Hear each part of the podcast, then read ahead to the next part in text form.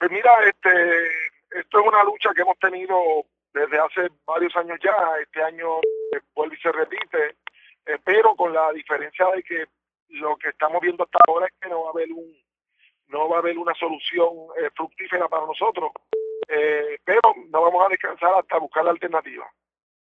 Entonces, con relación al CRIM, ¿cómo van a hacer?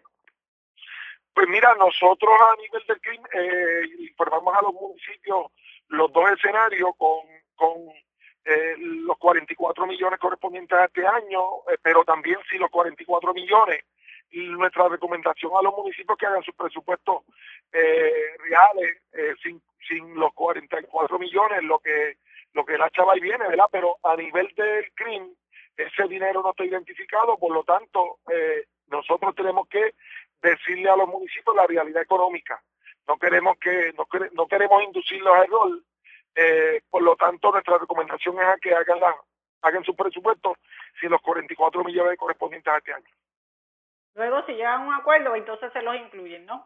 Es, es, correcto, es correcto. Se está hablando de que tal vez este dinero viene a, través a través de otra fuente.